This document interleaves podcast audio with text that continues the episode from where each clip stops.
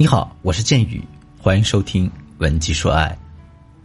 这个撒娇啊，就像婚姻里的一个调剂品。虽然咱们肯定不能天天吃着调料过日子，但是有了这个调味品，会让婚姻这道菜更好吃。但是呢，并不是每个姑娘都能把这个调味品撒的恰到好处。就比如说我的学员小雅，她就屡屡的好心办坏事儿。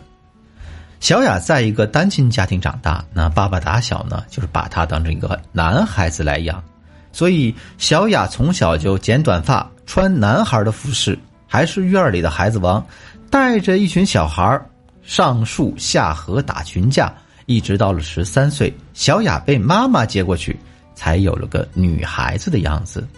但是呢，她的骨子里已经培养了一个偏男性的思维和习惯。比如说，小雅她不喜欢聊八卦和情情爱爱的，更喜欢混在男生堆里打游戏、聊篮球。小雅呢还不拘小节，说话大大咧咧，不会拐弯抹角啊，大家觉得是一个妥妥的直女。她喜欢剪短发，不喜欢留长发，更不喜欢穿裙子。所以呢，到了中学时代的时候，小雅的形象一直被大家调侃是投错胎了的男孩子。但小雅毕竟是女孩子，虽然说她情窦开的晚，但总归还是要开的。等到她上了大学之后，她也是会对身边的男孩子悄悄动芳心的。可是令她倍感尴尬的是，根本就没有人把她当女孩子看，她也不知道该怎么和喜欢的男孩子去交流。比如说，她曾经给喜欢的男孩子送了一盒巧克力当生日礼物。结果，那个男的把巧克力分给了全班的女孩子吃。再比如呢，他曾经送了喜欢的男孩子一只篮球，上面写着 “I love you”。结果呢，那个男孩子拍了个照，发了个朋友圈，配文是“确认过眼神，是一辈子的好兄弟”，感动。再有，他认认真真写了一封情书，拿去送给喜欢的男孩子。结果那个男孩子很认真的问他。哎，兄弟，这和你同名同姓的女孩哎，有意思。小雅工作之后留起了长发，穿起了裙子，但是在说话这个事儿上，依旧是一个男性思维。她也不知道该如何纠正自己。如果你有像小雅这样同样的烦恼，或者说啊，你有其他的困惑，都可以添加我助理的微信文姬八零，文姬的全拼八零，你可以获得一次免费的咨询。最近，他又喜欢上了一个男孩子啊，还和兄弟打赌，说他一定要拿下那个男孩子，好好体会一下恋爱的甜美。于是他找到了我，问了我这么一个问题：说老师有没有什么速成的撒娇技巧呢？我想了一下，其实还真有一些速成的撒娇技巧啊。其实只要大家明白其中的这个思维逻辑啊，基本上可以拿来就用。今天呢，建宇老师就要给大家分享几个速成的撒娇技巧，希望对大家有所帮助。第一，把撒娇当成一种调情手段，可化解百分之九十的矛盾。你在跳拉丁舞的时候的感受是什么呢？其实我发现啊，这个拉丁舞是一种有进有退、充满迷人的性感与风情，让人愿意沉浸其中的舞蹈。而会撒娇的女人就非常懂得把这一段关系跳得像拉丁舞一样。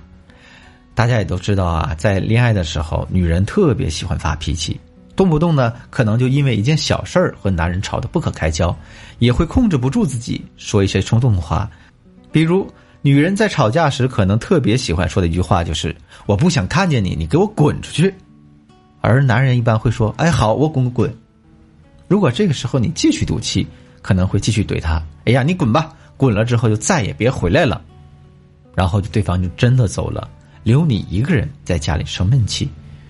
那如果是女人撒娇的话，会怎样说呢？哎，你最后滚的时候把门带上啊，顺便把我也打包带走。男人听到你这样说的时候，脑子会短路啊，不知道怎么接。等他反应过来，可能会忍不住笑出来。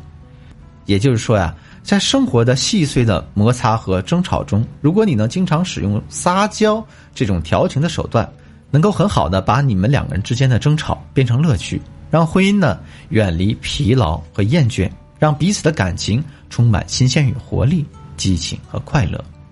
第二，撒娇可以激发男人的保护欲，满足他的存在感。前几年呢，网络上出现了一个很火的词语，叫“女汉子”，它指的是扛得动孩子、换得了灯泡、修得了马桶的女人。简而言之，所有的生活困难，女孩子自己都可以搞定，一点儿都不需要男人帮忙。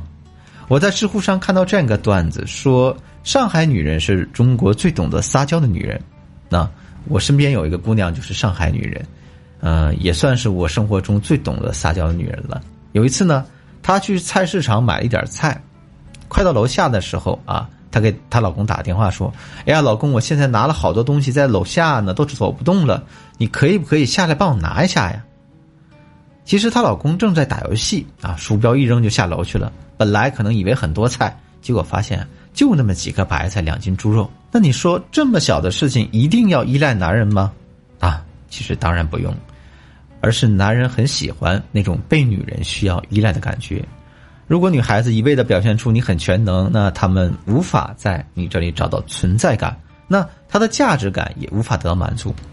那她有什么理由想要永远的留在你身边呢？我们当代女孩子确实可以独立完成很多事情，可如果事事都被你抢着做完了，男人他就找不到他在这段关系中的一个存在感了。所以呢，在日常生活中，大家还是要善用撒娇这个手段，让男人多为大家做一些事情，增加他们的保护欲，满足他们的存在感。第三，撒娇的精髓，深藏自己，成就别人。蔡康永曾经说过这样一句话：“撒娇是深藏自己，成就别人。它的高级之处就在于提出需求，让别人主动来满足你。”从而获得成就感，那这有什么区别呢？大家可以来体会一下这两种感受。你的第一个朋友对你说：“哎呀，你上次做的那个草莓曲奇饼干好好吃啊，我真是太怀念了。”你第二个朋友对你说：“哎，你看你家有烤箱有材料，要不这样，你做点饼干给我们吃吃呗？”听到两种对话，你更愿意去满足谁呢？啊，或许你都愿意满足。但我相信你在满足你第一个朋友时，你会很开心；但你在满足你第二朋友的要求时，可能会带点小情绪。为什么呀？因为人们都有这样的心理：我主动给你，我会很开心；但如果你问着我要，我可能就不开心了。在《爸爸去哪儿》的那个节目当中，霍思燕被分配去做煤球，等到杜江出现的时候，哎，她秒变小公主，委屈巴巴的说：“哎呀，老公，马上。”杜江的保护欲立马就被霍思燕激发了，一脸宠溺的说：“哎，快看，没事老公来拯救你。”所以大家一定要记住，撒娇的精髓不在于提要求，而在于提出需求，然后让男人主动来满足你。好了，今天的课程到这里结束了。对于本节课的内容，如果你还有疑问或者还有没听懂的地方，可以添加我助理的微信文姬八零。文姬的全拼八零进行详细的专业咨询。最后呢，我们再来回顾一遍今天学到的几个撒娇技巧吧。第一，把撒娇当成是一种调情手段，可以化解百分之九十的矛盾。第二，撒娇可以激发男人的保护欲，满足他的存在感。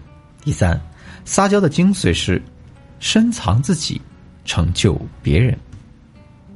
好了，文姬说爱，迷茫的情场你。得力的军师，我是剑宇，我们下期再见。